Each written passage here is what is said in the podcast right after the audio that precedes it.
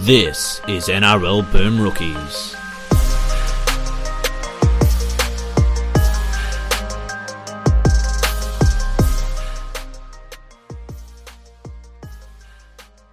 Hello, everyone, and welcome to an episode of Boom Rookies presented by ESPN. I am Matt Bungard, and with me today, Nick Campton. Hello. Hello, we did it again. You are out We in sunny. Camden, Nicholas. How is it out there? Well, the the streets out here are alive with Mm. uh, the recent news that former West Tigers hero Pat Richards hit a scintillating 154 not out for Camden Campbelltown fourth grade the other day. And like what a what a what a what a, what a way to kick off the week of Fisher's Ghost Festival, which is a Campbelltown institution. And the reason that the local cricket club is named the Ghosts. What a what a what a what a one-two for the Macarthur region. Absolutely fantastic stuff. Pat Richards. And there's a second Pat Richards chat in as many days on the show. Incredible. Too much Pat Richards is never enough. The man Uh, has lived a, a rich, full life. Yeah, he's a remarkable character. But Did you know uh, that he scored more points when he was playing for Wigan than Hazem El Masri scored in his entire NRL career? I what? Yep. I'm not going to back fact check that because that would involve reading something about the Super League. So I'm going to believe you. It is 100% true, my friend. That is one of the more outrageous NRL stats I've ever heard.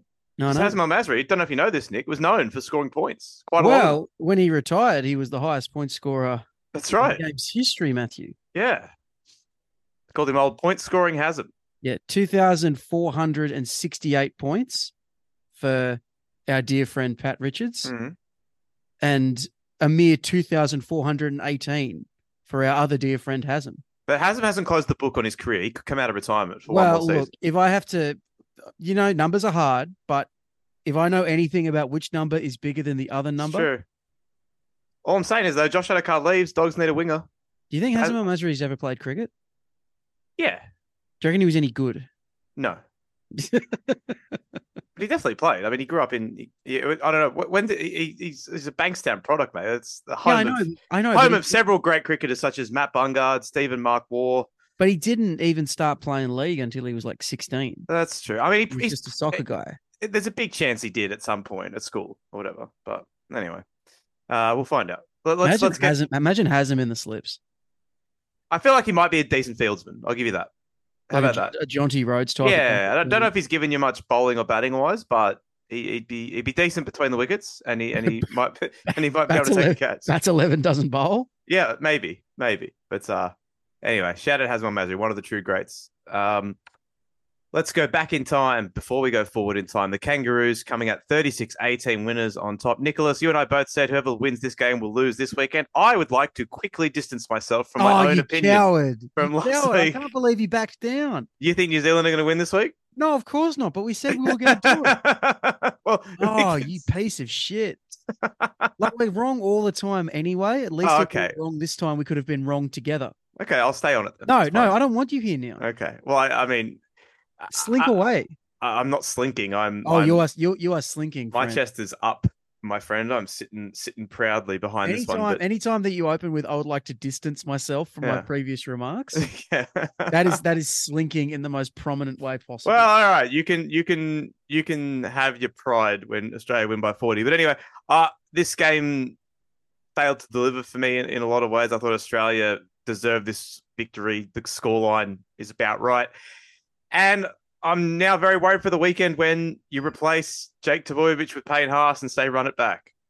What do you think? Yeah, I I thought New Zealand were really Hmm. disappointing. Um, I thought a lot of the things that they did really well against Samoa, they absolutely failed to replicate. I think it actually.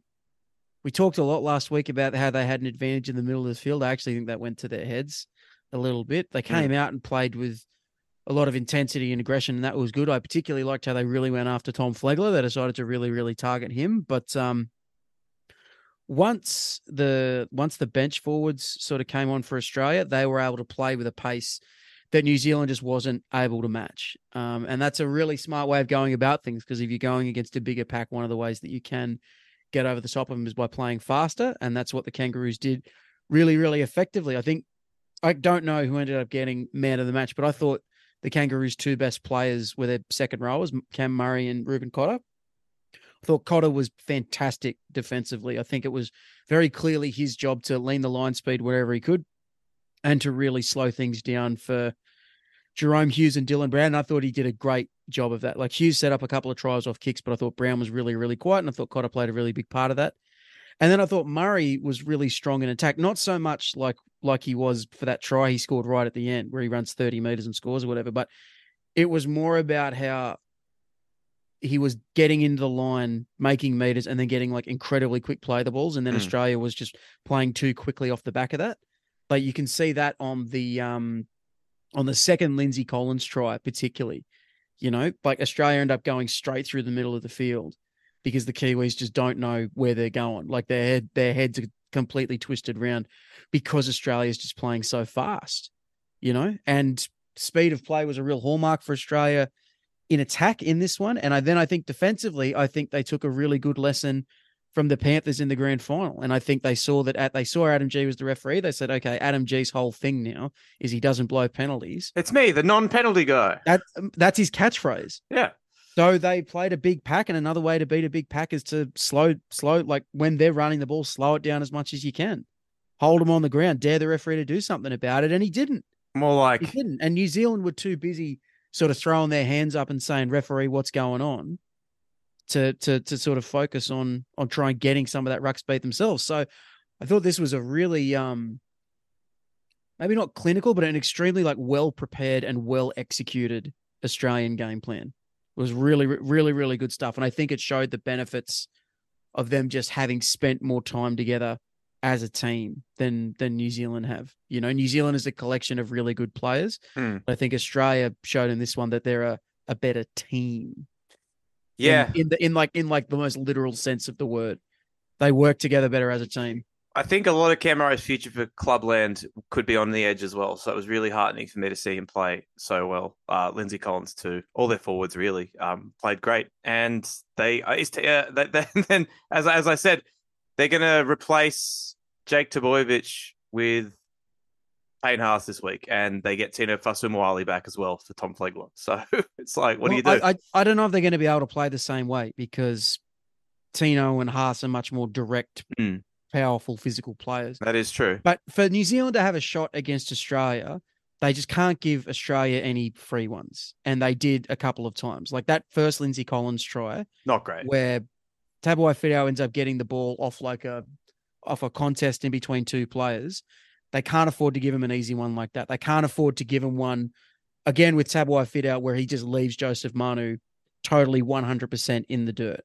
You know what I mean? Like they, uh, the, the Kiwis can't afford to give him free tries. They can't afford to have Joe Manu, one of their best players, having a shocker like He should have taken his shirt off. and he did have a he probably should have taken his shirt off because I thought he was really poor in this one. Um, I thought Hammer absolutely locked him up and torched him a couple of times in attack as well. And yeah, and New Zealand just didn't have a whole lot for him. I thought Hughes created a couple of things, but I thought Dylan Brown was was was pretty disappointing. Um, and I thought Kieran Foran had a bit of a tough time at hooker as well. It's not great when New Brown comes on and really sort of opens up the attack. You know, it's not great when you look better when New Brown comes on the field as opposed to your first choice test hooker. So pretty disappointing from the Kiwis, I thought. I enjoyed uh, the Mulitalo Nicho Hynes stare down after the haka. The yeah, the stare down after the haka was great. Just Hynes just being the sweetest boy. Well, I, I, you could, like obviously those two are mates. It was just nice to see them, them going at each other. That was nice. And Cam Murray standing firm in the face of you know fear itself, uh, in the in the form of Big Nas, but he stood tall. My handsome boy. Um, yeah, love to see that. What can New Zealand do differently this week to get a different result, apart from think- score more points than the opposition? I think they need to be more focused on their own game plan as opposed to what Australia is doing, because I think it was pretty clear that Australia got in their heads a good way through the match. Um, and I think as long as New Zealand focus on what they do well, they can compete with this Australian side. But doing that and executing is to is to is saying you'll do that and executing it are two different things. You know what I mean? If they play to their strengths, which is their forward pack and the way that they're able to sort of set up that right edge, then they can, might be able to do some stuff. But it can't just be we're going to throw the ball to Joe Manu and hope something happens because he's just like Mm. that's not going to be enough to beat an Australian side. It can't be just you know, oh well, when we think we're getting a raw deal, we're going to scream at the ref. Like you can't you can't do that. You got to get to a higher sort of level. They got to get a couple of breaks to go their way to beat this Australian side, but they That's also have to true. be they also have to be like pretty close to perfect themselves. Yeah. you know. And there was a couple. There was a couple of times in this one, like there was a bit in the second half where they finally got a little bit of good ball and they went for a big right shift, and it was one of those situations where I think the lead runner was going to hit space, and out the back there was space as well. They had them completely stripped for numbers, and it was like a tricky catch and pass that Jahrome Hughes had to do, and he put it down. And that's not. I'm not bagging Jahrome Hughes. He was New Zealand's most dangerous player in this game. He set up both their tries, but they have to nail those chances, you know. And that was the that was part of the problem in this one. They just didn't look as sharp as they needed to be. And the longer Yeah. the game went, and the faster the game went, the more. Well, sort of I mean, I think that Australia. fatigue was summed up with that Ben Hunt try, wasn't it? Like, what's doing there? Like, you can't have a guy. I, I I think we I always forget that the six again is policed differently in international footy as it is to the NRL. In international footy, it's still like it was in 2021. So like the peak of PVL ball. Yeah, yeah. You know? So I and I, I that is something that I do forget sometimes, but we should have kept that in mind because one of the hallmarks of that season was forward packs didn't matter as much, and particularly size didn't matter as much That's right. you know so that's something that uh, we probably should have highlighted that we didn't Well, I genuinely forgot. So I just assumed that the rules would stay linear to the NRL, but uh, you're too busy apparently, slinking, too busy slinking away yeah. Well, you're really cut up about this. We were in this together Okay, you fine. and, and you abandoned me I thought we were going to abandon ship together. We're going to jump off into the dinghy as a well, you could have told me that you could have said campo let's Well, abandon ship. well, we Instead, haven't- instead you just you just stood up and said i want to Well, we haven't done our predictions for the game yet, so oh this- yes but if you do it now it's hollow you're only it's doing it because i hollow. you're only doing it to save face No, I'm saying you could just pick Australia and then we're still bros. It's fine. You're going to pick New Zealand after that shower shit we just saw on the weekend. on principle yes Okay, I'm going to. I, Kangaroos are going to win by 20. How about that? What are you going to say? i think that says it all it says a lot about you Yeah. okay. And what's your prediction? i Please, said last I please say Kangaroos by 21. I said last week that the result was going to flip. I don't think that's going to happen, but I'm still tipping the Kiwis out of respect for that previous prediction. Out of respect for past Campo. That's right. One thing we were very wrong about, Nick, in back to back weeks was uh the chances of the Kiwi Ferns against Australia because we- Okay, we, so- said they'd get blown out in the first game, they kept it close, and then we doubled down and said they'd get blown out again in the second game, and not only did they keep it close, they won. they won. Good on them. We were wrong about this. Like I thought Australia was going to win by plenty, and so Me did you. too. But I feel like the way New Zealand won is that like when we were talking about it, we we're like, if New Yes. Zealand are going to win, it's going to happen this way. Well, is, is a 53% completion rate bad? Um, I'm gonna have to get the boys in the lab to check Okay. on that one. But yeah, Yeah. I, I felt I, again it was a lot like that game in Townsville where Australia started really, really quickly, scored the first try, looked really good, looked really ominous. But the longer the game went, the the more it sort of bent towards New Zealand, and like a 53 53 percent completion rate is survey says not good. Also, you get Tarryn Aiken dropping the ball over the. Oh, sorry, Tamika Upton dropping the ball over the line yeah, uh, later in the first half as well. Yeah, Like, there was a world where they're up by double digits in the game. There is, but it's also it's also Australia getting punished. I think for their hubris a little bit in the Mm. team that they picked, and even in the way some of the players were playing. I, I felt like Australia just thought it was going to happen for them, rather than going out there and making it happen. And the Kiwis were just like hanging around, hanging around because they've got Mm. alligator blood, and ended up just sort of playing to their strengths enough that they ended up getting it done. And it's their first win over Australia in, think it was eight years or something like that. Right, So was really good. super, super result.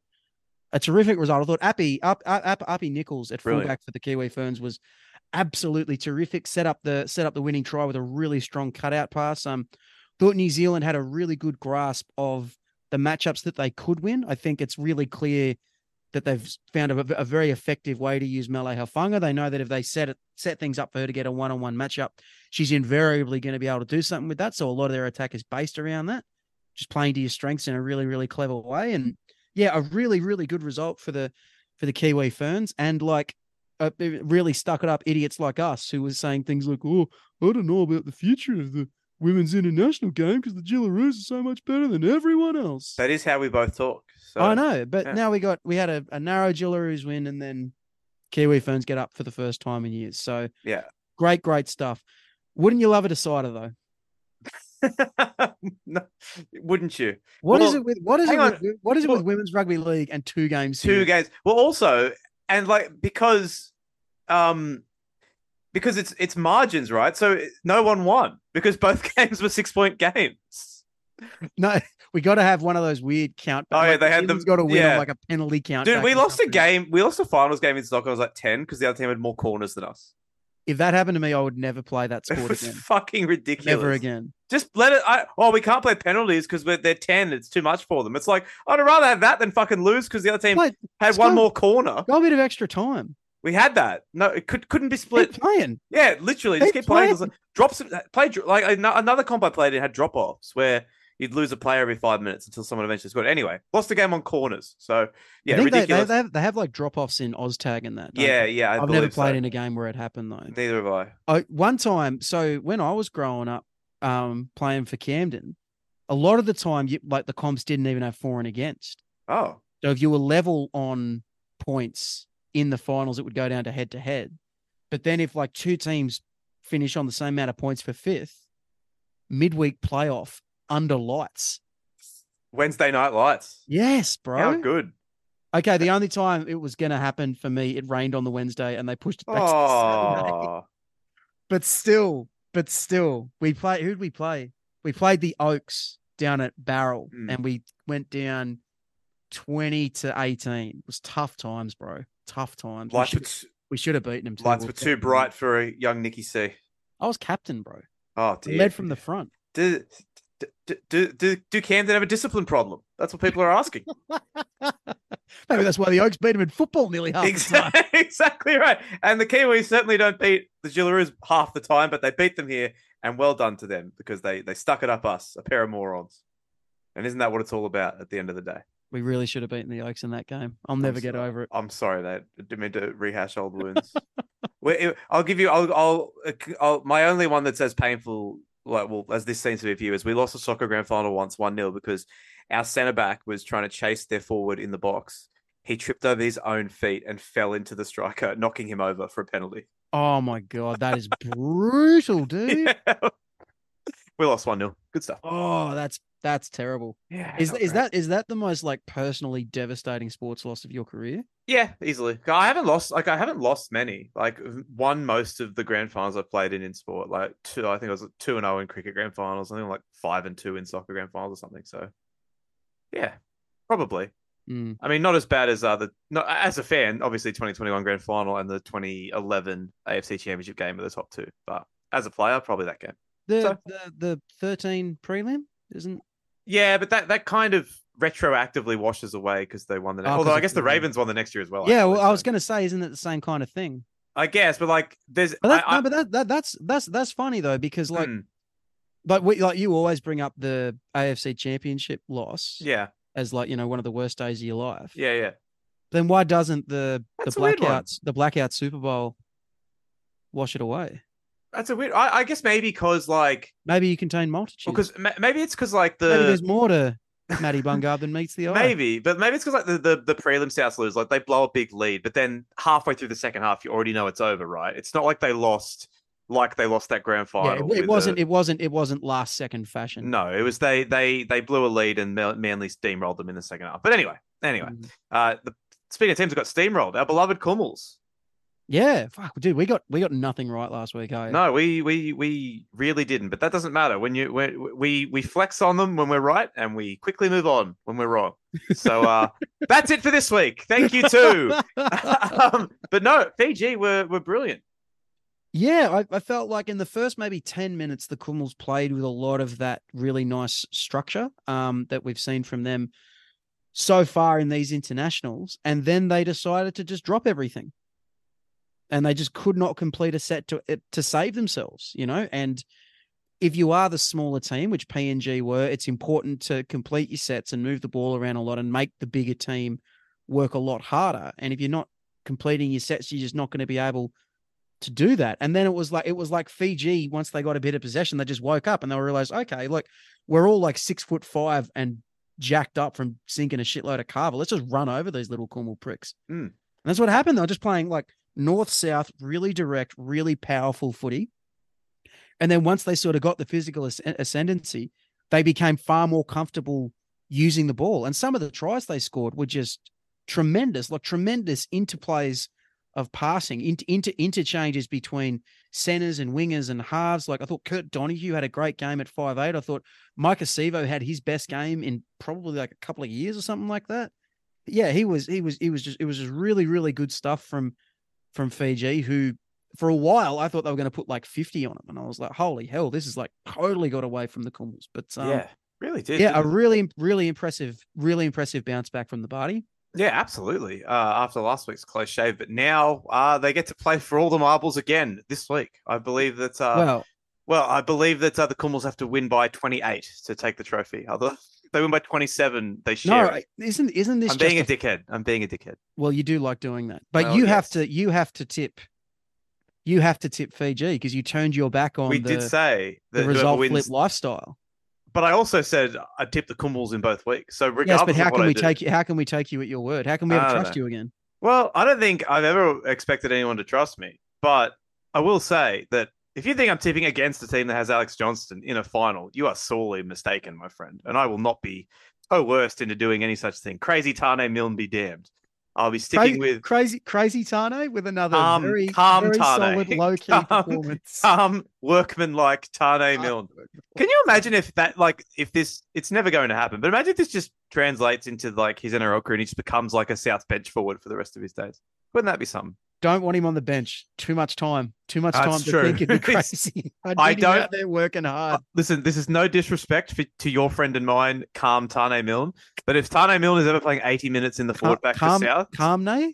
Calmne, Ca- yeah. Calmne? Yeah. Uh, but if Taane Milne is ever playing 80 minutes in the forward pack for South, something has gone horribly, horribly, horribly wrong at some point in the season. So I don't think we would ever want that to happen.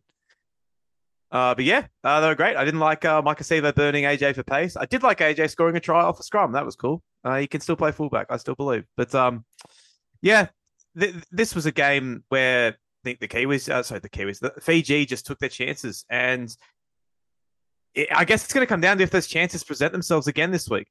Well, yeah, it'll come down to if, if the Kumuls can sort of fix the handling problems that they Mm. had all through this match, you know? Yeah. Um, I mean that that that first try was like Benny Hill stuff, but like I don't know. Like there's there, there's the the Kumuls are capable of so much more than they showed on Sunday.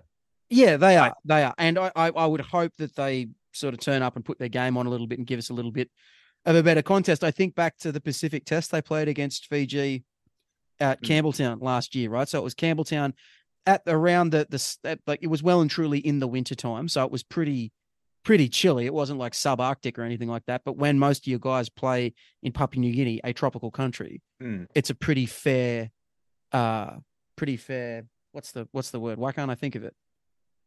It's not a cult. It's it's not a culture shock, but it's a pretty it's a pretty it's pretty far removed from what they're used to. Okay. You know, it's a new environment. But they were able to win on that night because of how well drilled they are and how Mm. well structured they were and how they were able to stay on the job despite adverse conditions, right? So I would hope that they they will improve and they'll be able to play a little bit more that way, you know? So I'm expecting I'm expecting a much better performance. I'll take PNG in a very very close one because of my commitment to the result being reversed lifestyle. No, but we said this one would be the same.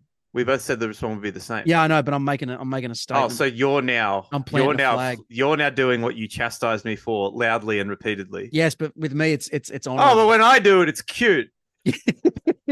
uh, but um, by the way, uh, it's going to be 31 and thunder showering on Sunday. oh, afternoon. really? That's what the that's what weather.com's Thunder shower, thunder showery. You never want a thunder shower. You don't. You that's probably the worst kind of shower to have. That is true. Those two things don't go together, like water and oil. Um, but yeah, uh, that might play a part. I don't know. It'd be hot. Uh, I mean, if it's if there's lightning, that could definitely play a part. If someone, you know, they might have to stop playing. We, we don't want that. Not a lot. Not a lot of cover at uh at the National Stadium. Santos National Football Stadium. Uh, yeah, I'm going to take the Kumuls by a field goal. Cop that. Oh, who's kicking it? Uh, Alex Johnston. Yeah, I was gonna. If you'd said Lachlan Lam, I would have just. Can you imagine if I'd said that? I know, right? Eh, We'd have to end the show right here and now. I'll go. I'll go the. I'll go the. Kumuls by four. Okay. All right. So we're sticking with our beloved PNG Kumuls. We believe I in can't, I can't tip against them. I love them so much. Me too. Simi Renrandra trying the chip and chase. Oh no, it's Semi Radradra. And Radradra's away. Semi Radradra. Oh, this will be interesting. Oh interesting. yes, it will. Yes. Simi Renrandra. Oh, he's absolutely buried it. Radradra. And the big news story of the week. It's gone back and forth, Nicholas, but for a couple of days, there was some rumours swirling that Addin Fonua-Blake wanted to return to Sydney. Obviously, in, in many people's eyes, the second best forward in the world right now. In anyone's opinion, I would guess a top five prop forward right now. But uh, that has apparently walked back on Friday afternoon, and now he will apparently stay there until the end of next season at least. So a bit on in the Addin Fonua-Blake saga, and I think with everything good that the Warriors did this year, to lose their best player would have been an absolute disaster. This was this was like you know in the episode of The Simpsons with Mr. Sparkle where they finally watch Mr. Sparkle and after they finish watching it, Homer says, "Come on, kids, let's go home. We Yes, are home." That was fast. Like that's kind of what happened here because for Fonua-Blake the the release request got broken yesterday. And then this morning, it kind of the Warriors said, "Okay, we've worked it out. He's going to have one more year." yes, we have carefully a- we have carefully a- considered whether or not to release our best player for no reason, and we have decided not to do that. well, that's that's just the new Warriors, mate. They just make good decisions. Um, good on them, by the way. Like there are there are like weak teams that would acquiesce to any player demands, and I and like I'm not. I'm not going to sit here and be one of those old, oh, you know, you've got to honor your contract, all that stuff. But like, it's not, that's not what you do. You can't just have people like requesting releases willy nilly. And I'm glad that the Warriors are sticking to their guns. I don't know what the reasons are for Fonua-Blake to return to Sydney. I know in the past he was quoted in stories as saying he needed to get out of Sydney yeah, because it was like bad But for his. mate, that can happen. Like Junior Paulo came to the Raiders because he had to get out of Sydney. Yeah. and he was at Canberra for two and a half years, and calmed felt like down. he was ready to, yeah, he felt like he was ready to come back. You know, so um, gee, it was um, it was not funny, but it was. It was probably a measure of Fonua-Blake's quality that, like, I feel like there were three clubs whose ears were pricked up immediately. That's the Dragons, the Bulldogs, and the Sharks. Yep. I think it was all of a sudden like, okay, what have we got to do to to Well, make this happen? I- Because if the Sharks exactly what all three of them If need. the Sharks got Fonua-Blake, I think they're a genuine contender. We've said Yeah, for, we've said for a while that they are paper tigers, glass cannons, whatever you want to call them. But I think they've got a really talented roster from top to bottom, and the only thing they are truly missing is an absolute bell cow front rower, and Yeah. he is that in every sense of the word. yeah, And, a he'd lot make of the the, guys, I think he'd make the lot- guys around him better too. I don't know if I don't know if he'd do that. I don't know if he's a leader in that way, but I I think the Sharks have like. It- Well, do you not, do you not think say, like they have- Bunty they Afoa they have had like his best season this year, and that's just as a result of No, like the dude, attention that's coming had away. se- Bunty Afoa's had seasons like this in the past. Mm, I don't know. I, I think I think Addin Fonua-Blake is sort of a singular player. He's really good at what he's good at. I don't look at him as someone like a tall Hugh Harris who's going to make other blokes better. But No, that's I don't beside, mean that- like- that's that's beside the point. Um, adding Fonua-Blake to that current mix of Sharks middles, where they've got a lot of good complementary guys, we probably know out and out big dogs. I'm with you. That happens all of a sudden. I'm taking them very very seriously Yeah. as a premiership team. If Canterbury got him, all of a sudden I'd be like. Okay, well, not a premiership team or anything like that, but all of a sudden they're looking a lot more like a yeah, they, football they team. could finish as high as eleventh if they. I got him. know. Can you imagine? Yeah, I did get a message from one of our patrons, Josh, saying if we get Fonua-Blake, we're a top eight team, and he did not like it when I said no. He responded by saying some very hurtful things about Latrell Mitchell. Yeah, but now that now that he's um Fonua-Blake staying at the Warriors for another season, Hmm. that really to me widens the race about who could conceivably go after him because now you don't just have a couple of months to clear the decks; you've got a full season. Mm. You know, and this is exactly what happens when. th- This is how a club like I know we always say the Roosters with these things, but it's exactly we, how mate, like we already know how this is going to fucking end. It's oh well, the Sydney Roosters have restructured uh, uh, the contract of Corey Allen, and that has allowed them the salary cap space to sign Addin Fonua-Blake from 2025 onwards. That's exactly what's going to happen. I, I, yeah, it's very possible. I was going to use But Drew Vanilla Hutchinson's Black- name in that in that Vanilla Black's joke. a but funny one. Did you know Drew Hutchinson had gone to the Bulldogs? By the way, yeah, yeah I forgot about yeah, that. him and Turpin and Salmon and a All couple your of other guys. Um, Fonua-Blake's got a bit more of a nomadic history than people think. So, like, he's a mascot junior. So he played junior reps at Souths. Shout out. Then he had a year at Parramatta. Then he had a couple of years at Saints. Ended up getting sacked from Saints when he was charged with Mm. domestic violence. Then popped up at Manly and now is at the Warriors. And now he's going to move on from the Warriors as well. So like he's been around a little bit, and you never know how much it it, it matters. But I the the fact that he has history at so many different clubs, I wonder if that will impact where he goes. You know, because people can forgive and forget, but some people don't forgive or forget Mm. when players leave. So I don't know. I don't know. I think there'd be no shortage of clubs that could have him. That that that w- would have him. There's no shortage of clubs that could use him. I think this season he's just had is probably going to be the best season of his career. So I think we have to be mindful that anything we do get from him in the future is probably not going to be like this. He's probably, not going to be. He's probably not going to have another season where he's like the third highest try scorer on his team. Yeah, I mean, Anything it- like it- that, you know. I, if I were him personally, I'd want to go back to my roots. I'd want to go back to whichever team the mascot Jets catchment area happens to be in, and maybe link up with a few of your junior teammates, you whoever think- they might play for. Do you think the Sharks would an, would annex mascot if it got him Addin Fonua-Blake? Yes, in a vi- in I, I'd be, I'd be, I'd be like, I'd, I'd be having to just like climb the wall to get home every day from from the gym or whatever because it'd be right Mm. down, it'd be right down Coward Street, ironically. Yeah, I, I still think um yeah, Cronulla seems like the most natural fit if he really wants to I agree. contend for a Makes title. so but, much sense. but Saints and uh, at Canterbury, I'm not I'm not sure what they'd be able to offer just because they've signed a lot of blokes already. But I feel like Saints could offer the big big money. You know, Yeah, they could probably offer more cash. And I just might don't be, know if he be- moves the needle as much at either of those teams, man.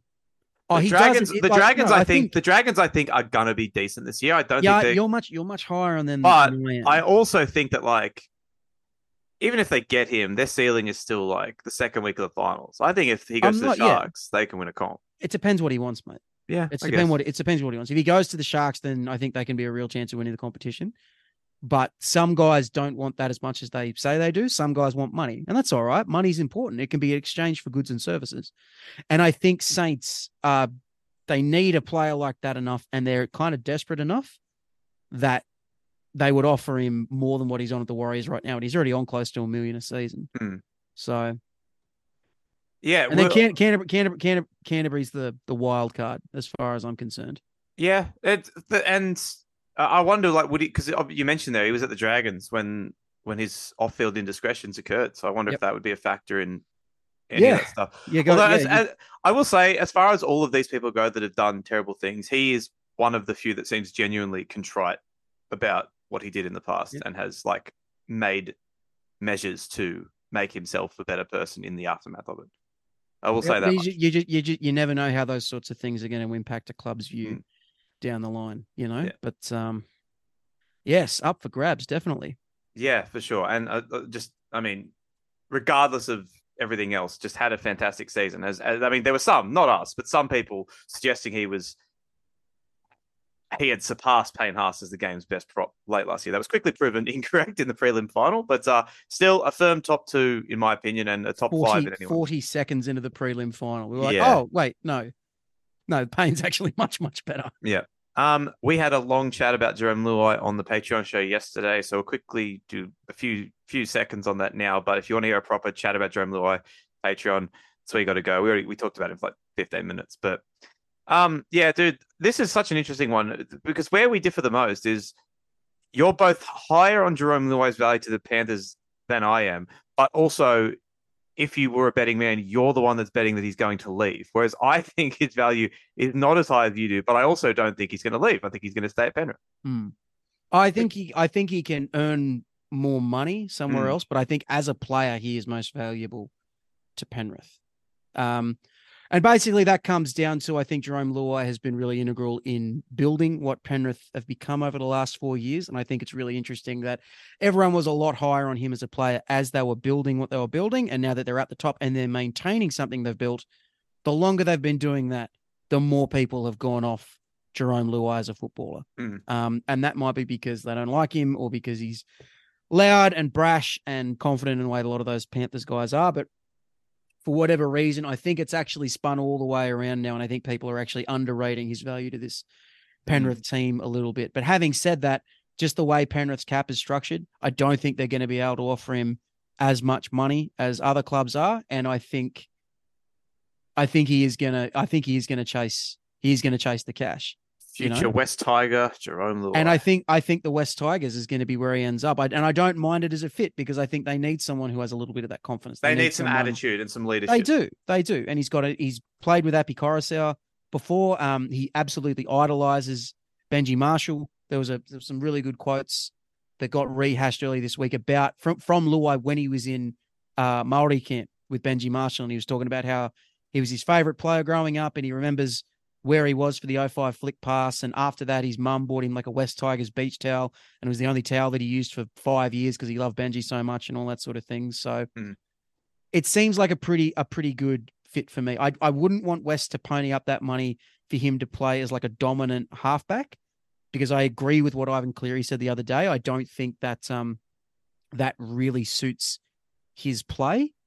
But I thought there was an interesting postscript on that Cleary Luai stuff that that didn't really get as much of a run. Somebody spoke to Matt Cameron, who's the Panthers head of Hmm. football, about the Instagram post that Luai put up. And like we are all way too old to do Chinese whisper stuff about fucking Instagram posts.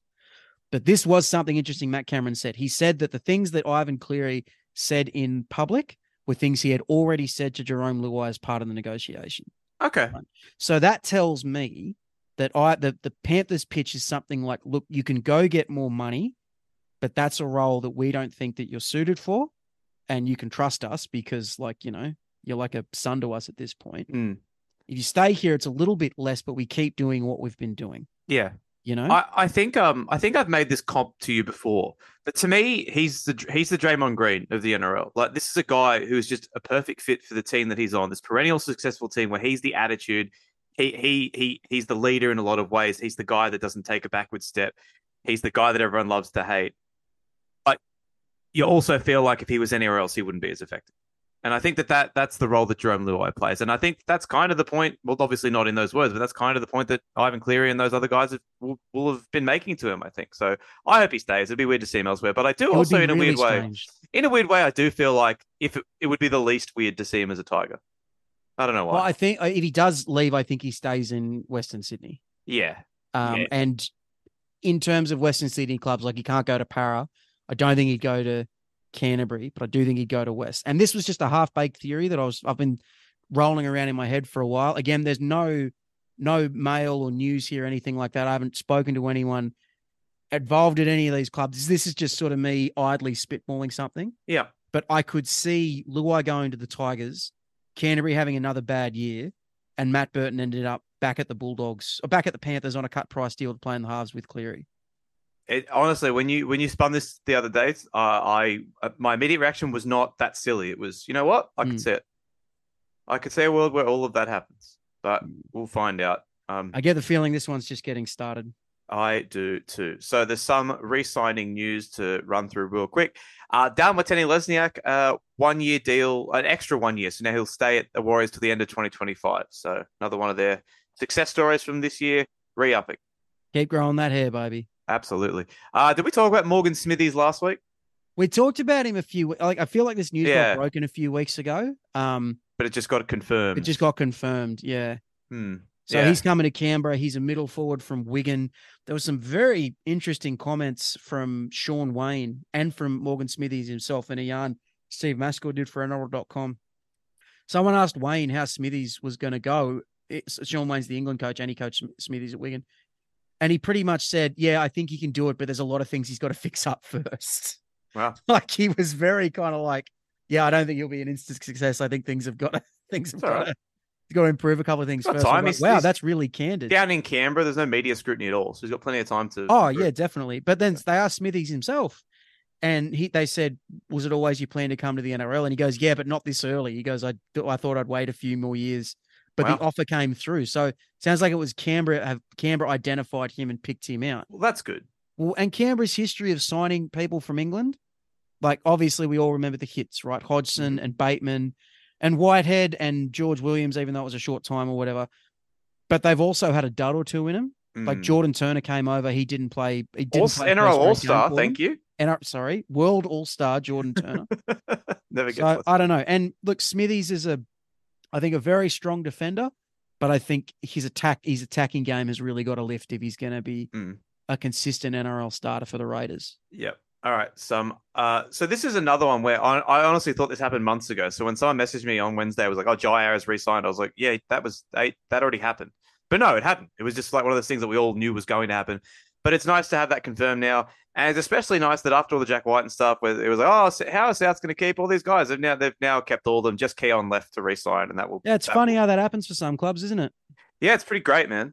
It it rules actually. So, um, yeah, Arrow's fantastic. I think we'll see a lot of reshuffling in that South pack this year. I think we'll see a lot more Cam Murray on the edge and a lot more Keon and Jai Arrow in the middle. So, interesting to see what happens when they're all fit. It's a really good forward pack. It's it's a forward I- pack that's good enough to win a comp. But How long is how long's Arrow been at South now? uh, three twenty came in twenty twenty two, didn't he? No, he's been there Or twenty one? that, Twenty one. surely. No, it's it's twenty one at the earliest. Let me check. Uh, he came in twenty. Oh, 20. Fucking hell. yeah, There you go. yeah. So it's been a while. It's like I really rate Jai Arrow. I feel like we haven't seen the best of him at Souths. Hmm. Well, he's You never. He's missed so many games. Well, it's he's missed a lot of games and he's played a lot on the edge. I I really want to see how he goes getting a full season in the middle. I think we're going to see it this year as a big I really guy. I Mate, really think we're seeing that I've. I've always I've always preferred him in that role to Yeah. being on the edge. And like again, he's been very effective for Souths and for Queensland and all that. Like I really rate him. I've rated him since like under 20s days. I'm a big, big fan of his. But But I guess I feel like I feel like he's still he's not hit his ceiling as a Hmm. footballer yet. You know, But- still I think the best can still be yet to come. I guess the question is though, mate. It's like if you if you if your props when you when the chips are down, you, you, your best props on the field are Tatola and Tom Burgess, who are very very good, and then you have got a couple of decent players coming off the bench too. Because you've said basically what you just said about Jaro about Cam Murray as well, but one of them has to play on the edge. So which Mm. if which which would you do? Because I watched Cam Murray play on the edge. one. I watched Cam Murray play on the edge for Australia on the weekend, and he looked pretty damn good at it.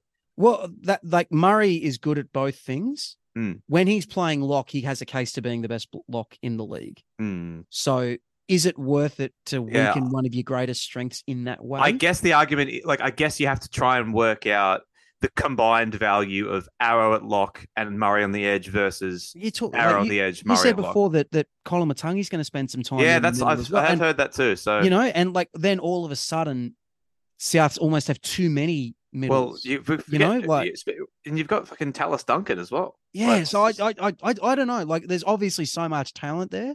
I'll just be really interested to see how it fits together, and it might be, it might well be that Murray playing on the edges, how it shakes out, or Mm. Arrow just sort of keeps holding up that edge as he's done to to pretty solid effect in the past. I don't know. I'm I'm interested to see how all the pieces fit together. yeah, we talked about Sean Keppie signing for them last week, didn't we? Seems I like think we, something we, I- I think we did, but I don't think we talked about it any more than Sean Keppie signed for the Rabbitohs. Oh yeah, because you said a good a good group six man will Good never group let you six down. man, yeah. I didn't realize. I did, Tom Jenkins. And thought, Jet. ah, I thought Tom Jenkins was one Penrith wanted to keep, but he's uh, signed with Newcastle. Is that doing nothing for you? Oh, sorry. I thought I thought I thought you had something something No. else to add. Oh, look, I don't know.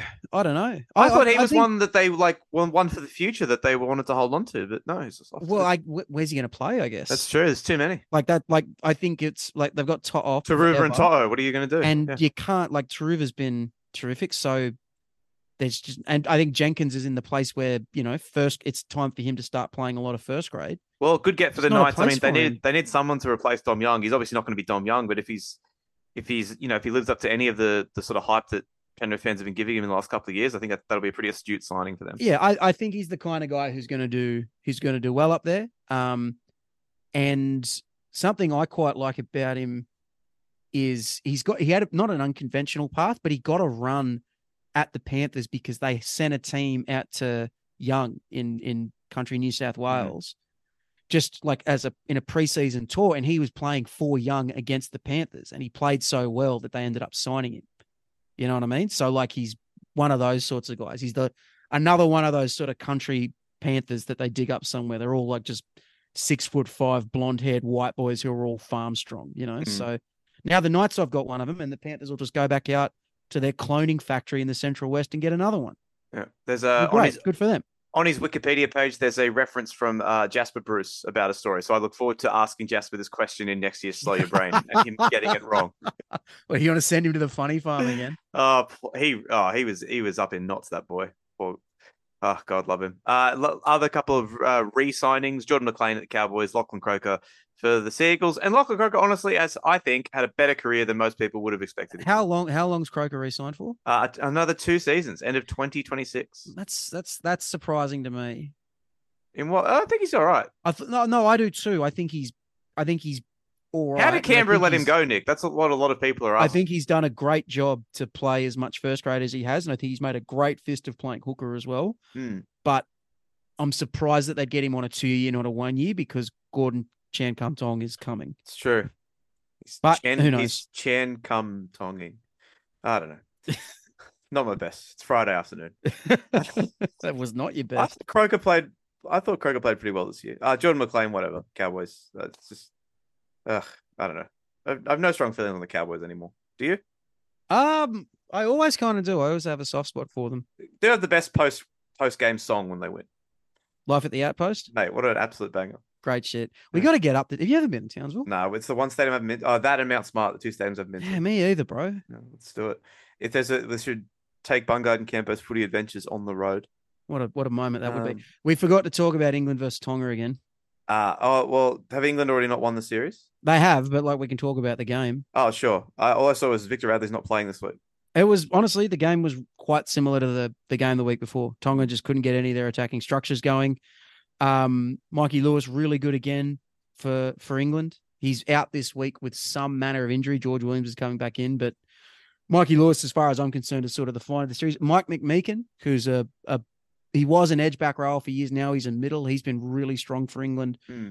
as well. And Tonga just sort of weren't able, weren't quite able to fix some of the some of the leadership and some of the direction problems that they've sort of had they sort of had in that first test. So while it's a big step that Tonga were able to tour the UK at all, I think on the field they've probably been a little bit disappointing.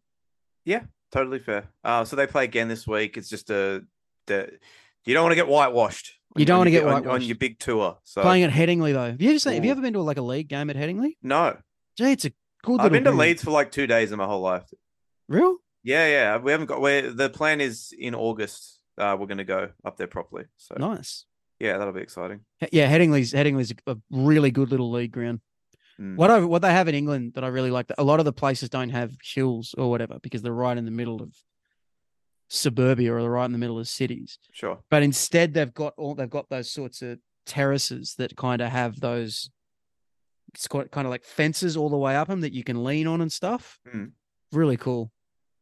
Yeah, the terraces. I think they're called, Mm. or the safe standing, whatever they. Yeah, yeah. That's they've got it, a, they've got a bit of that in. They've got a bit of that in. Um, at uh, Paris Stadium when the when the Wanderers play, they take the seats out at one of the. Oh, ends. do they? yeah, yeah, yeah. See, I feel like though, if you were at like a game that was that was really really packed, then it wouldn't be as fun because it'd just be too jammed up. Mm. But you go to a Leeds Rhinos game against the fucking Leigh Leopards or something like that, you know, and there's five thousand people there, and you can stretch out a little bit. That's a fun time. That's as fun a time as you can have in the city of Leeds without ordering a chip butty. Oh, mate, is there, there? There's few things better in life than a chip butty. I didn't. Uh, I didn't have one Wh- when I was Why? over there last year. What's wrong with you? It's know, chips man. and bread. Like, what's not? You know what I- like? You know what I did have though, man? I went to an FC United of Manchester game, Oh, cool, cool, cool. Yeah, and that was actually that's super right up cool. your alley. That was That's yeah, right that up was your alley. really really cool. I really dug it. It was just like a random Tuesday night when I was in Manchester. It wasn't long before I left, and I went just to go hang out and like met some blokes at the game, and we kicked on after. Had like a really sick time. It was like going to a Newtown Jets But game. briefly, would you like to Same sort of explain the concept of FC United I Manchester? should do that. I should do that. Yes. So FC United of Manchester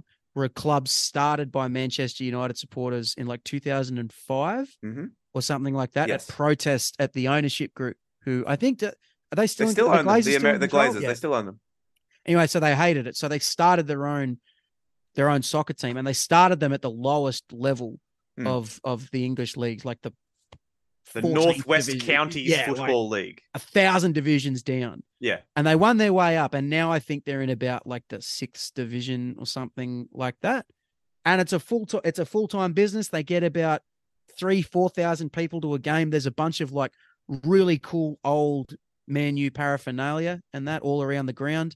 Um, and talking to talking to people there because I'd heard of the team, but I wasn't really sure what the vibe was going to be. So I was talking to the guys there, and they kind of all said, "Look, we all grew up as Manchester United fans, but like we can't afford to go to Old Trafford for games. Tickets are like hundreds and hundreds of pounds, you know. And there's this community element to the club Hmm. that has been lost because It's really cool. become a multi-billion-dollar uh, industry now.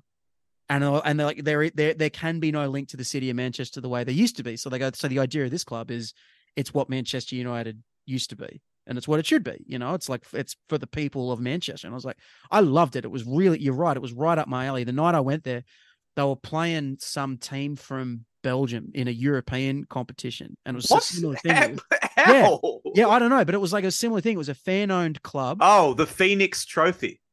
That might have been it. They were can't- I- playing KSK Beveren. Sure, that sounds right. But anyway, this Belgian team It's on their Wikipedia. playing, this Belgian team that they were playing, um, were were like they'd won the Belgian the big Belgian league in the '60s or something like that, and then Mm. fallen on really hard times. And it was the same thing. It was just like local people keeping the club going. I was talking to a few of the away fans, and it was like, yeah, we flew over this morning from Antwerp on a 25 euro flight. We're flying back tomorrow. Like, oh, there's the president of FC United Manchester. FC United Manchester. I'm sleeping in his back room tonight. It's great. I was like, hell yeah, this is awesome. Anyway, that is cool. going way beside the point. Yeah. The point was the specialty, like they have like a specialty food item at All every right, we're talking about food. and the specialty food item that they had at this FC United of Manchester game was a chicken, um, like a chicken curry pie on a bread roll with a samosa with mint sauce and sweet chili sauce. That's a, a lot. That, that sounds messy. That's my main. I- how, how did you eat it? with great difficulty. Ah, see, because that sounds delicious. It just sounds like it'd be a nightmare, especially at a football game, to try and stand there and eat. Bro, it was You need a pl- I need to be like, I need to have a coffee table, and I'd rather no one else be home so I can eat this lot monstrosity. lot of, lot of carbs, bro. A lot I of can carbs, sha- Yeah. ashamedly eat this monstrosity bro. by myself. But it sounds all the- delicious. I, I, don't know. Was it not good? You know what? It was, but it felt wrong. Yeah, I think I it would feel the same way. Like it felt like a sin. It's I, I get it. I absolutely, I can completely get the the feelings that that would inspire. But yeah, FC United Manchester, shout out. Uh, what a club! Yeah, I don't know what division they're in now, but doing good. Um, that's it. We did it. And uh, we made it. Well, yes. Uh, before we get out of here, quick thank you to people in the top two tiers on our Patreon. So if you'd like to support us, go to patreon.com forward slash Urban Rookies. You get another show every week, access to our Discord server, entry next year's Culture and Cut merchandise discounts, and plenty more. So thank you too. Chris Abnell, Dave, Rocky and Rafi Stew, Wayne of the Old Coot. Oh, $20. I wanted a peanut. Big Patreon name change guy. Bobby Witt Jr. Jr., Broncos legend Adam Reynolds, Bruce the Pom, Butsy, Chewbacca Snuffleupagus, Dan Cullinane, Doc Hogg, an anonymous backer, Ed Burton. Hi, I'm Mitt Bertrand, and I have redacted. How many dudes you know roll like this? Gohan, Romy, Stefani. I also went to school with Bungard. I was saying Boo Earns. I, Matt Bungard, could not be happier for Taylor Swift and Travis Kelce. I've got a blank space, my fancy team, and I'll write your name. Jason, Joel Wrigley, John, Josh Brandon, kicks us out of the comp, Lachlan Hancock, Lifelong Dolphins fan, Luke Charles Midmore, Mads, Taylor's version, Matthew Duggan, Michael, the climax to a supreme game of rugby league, El Masri, trailing by one to win it. He's got it away. It has got there. Murray. El Masri shout outs. Yeah, baby. That's weird because I did not know that was there when we talked about him earlier in the show. Mr. Beefy, Morgan Watkins. My name is Nick Campton, and rugby union is my favorite type of rugby. My ding ding dong is hard and I'm sad, never trendy, not a psyop. Reese Brown, Rowan Alejandro Eduardo, Roxanne Clark, see you in Vegas, Ty, the black vegetable. The outro music is a vibe of 1.75 times speed. These white slippers are albino, African, and Days Rhino. Thor, Tom Hardy was. We're now happy shouts to everyone in the lower tiers and everyone all listeners. Please send five of your Australian dollars to at the Matt Bungard on Twitter, West Slash Podcast, and the Pasco Fiasco. And who would win in a fight between Boba Fett or Jake the Muss? Thank you for your support to everyone in the lower tiers and everyone distance. Thank you as well. Um, as a big rugby union guy, how did you feel about a guy getting sin binned and then whilst halfway through his sin bin, they went over and said, "Actually, mate, you're off." Incredible shit. Rugby has gone. I has gone too far with its head contact stuff. It has Hmm.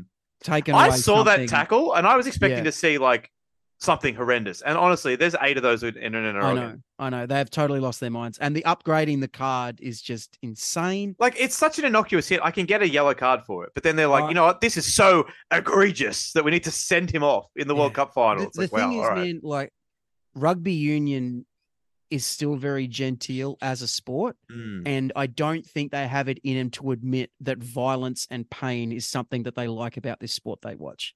Yes. Like I am, I am perfectly comfortable admitting that some of the stuff, one of the things I really like about footy is how brutal it is and how hard it is, and how it's. I don't like seeing blokes get hurt, but the fact that it's a rough enough sport where blokes can get hurt, that is that's part of what we like about it. We like we like the violence. There's nothing wrong with that. There's nothing No. wrong with that, right? It's not. We've got to make the game as as safe as we can to play. You know, no one wants to see these guys get injured. No one wants to see these guys get hit in the head. But you have to accept that part of what is great about a contact sport is the hard contact. Of course. And shit's going to happen sometimes. And you can't legislate that out of a match. You can't really legislate can't. that out of a sport. And rugby's trying to do it. They're going to suffer no in a in a global sense. They're not going to suffer any repercussions because rugby globally is more popular than it's ever been. Even it- as Is even that true? Really? bro. I'm telling you, yeah. Wow. In Australia, it's different. In Australia, it's fallen off a cliff, but globally, it's it's bigger than it's ever been. Dead set. Wow, that's surprising, but okay, sure. Mm. All right, uh, let's get out of here. We got anything? What, what are you doing this weekend? What's going on? I'm going to a wedding tomorrow. Oh, Mazel Tov to whomever is getting married. Whose wedding is it? Give him a shout out. It's uh, one of my hometown mates, Cameron Cameron Gordon. All right, well, Cameron, congratulations to you and your uh partner on on what should be a magical day. And you know what today is, Nick? Friday. Yes, but it's also Link's birthday. Oh, great. Oh, you you visibly recoiled. Yeah. Well, I don't like I don't like Link. How many times? How many times do I have to teach you this lesson? I know, but I got to. We're going out for his birthday tonight, so that's very exciting for me. So Um. people know. Well, Hey, that's certainly a thing that's happening. It's NRL relevant. He was on. He was on. He was on the NRL coverage in during COVID, and then he was on. his way on. Well, yes, Nepo Nepo baby Link. that implies I'm successful. So thank But your wife's very successful. She sure is. All right, let's get the hell out of here. Say goodbye, Campo. Bye, guys. Goodbye, Bertrand. That's goodbye from me.